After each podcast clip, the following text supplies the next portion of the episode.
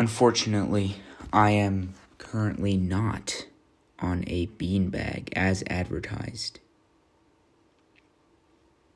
But it's currently 11:41 p.m. and I've been watching some reality TV, or as some may call it, trash TV. I like it. This is what I'm going to say right now. I like it. It's something you can passively watch, you know. And I'm not saying you should always constantly be watching trash TV, because then your brain cells would deteriorate at the pace of the Amazon forest deteriorating. But I would like to say that it is quite entertaining to see some people be really fucking dumb. And, inauthentic. It's pretty fun to watch sometimes. I'm not saying all these people are bad either, you know?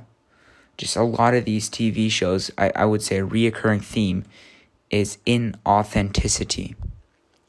I was watching a show called The Circle.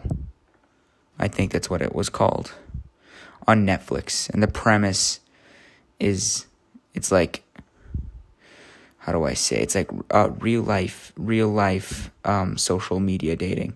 So they're split up into these different rooms, and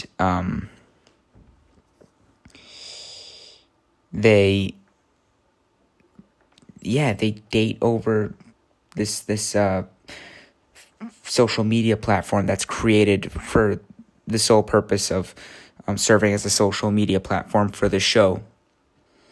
And it's funny because a lot of people there preach authenticity.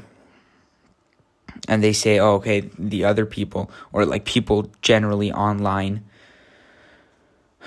are inauthentic, which carries some weight with it. Like, the statement makes a lot of sense.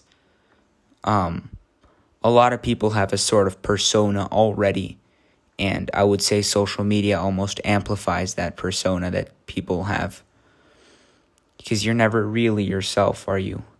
Well, I mean, unless you would get, like, enlightened or something. But, okay, well, it is something that takes years, decades to achieve. It takes a lifetime to achieve true authenticity, I would say. So I'm not saying everyone should be fully 100% authentic, because you are never really authentic. But just try consciously to be an authentic person. Maybe even that is an impossibility. But to the extent of you know, reality TV is just the extent that reality TV goes in the direction of inauthenticity is pretty funny. Anyways, the show called The Circle, a lot of people preach, you know, oh yeah, the persona is amplified, or not like in those terms, but they say people are inauthentic in... on social media. And they continue to be inauthentic. They apply like strategies to win people over and to win the game, even though they preach authenticity. And they say, yeah, being authentic makes you win, you know. They're trying to prove that you can be authentic and win. But well, some people that say that lose, and some people that say that win, but they don't actually, you know, do what they say. You are what you do. And then I stumbled, and then after that, I watched Too Hot to Handle, which was fucking amazing. My God, so entertaining. I would say I'm still a beginner in this whole field of trash TV, reality TV. I don't know much. I haven't watched Love Island. I don't have the platforms on which it's available, but I will try to watch that, because a lot of people are talking fondly of it. But I watched, yes, Too Hot to Handle, and that was fucking amazing. because you relate with these characters for some odd reason, even though they're, you know, the idea of Too Hot to Handle is that people who fuck a lot can't fuck, which isn't very relatable to most people. Like, that struggle isn't relatable to most people. So, yeah, but you still relate to, you know, like, the emotional issues people struggle with within the series. And, yeah, it's quite entertaining, I would say. Thought the ending was kind of disappointing. Anyways, I then found this clip of I started watching The Kardashians, and I'm on season 1, episode 1, and I found this clip of, what's his name? Well, her name now, but his name in this current episode is, Bruce Jenner. It's now Caitlyn, I think. I believe.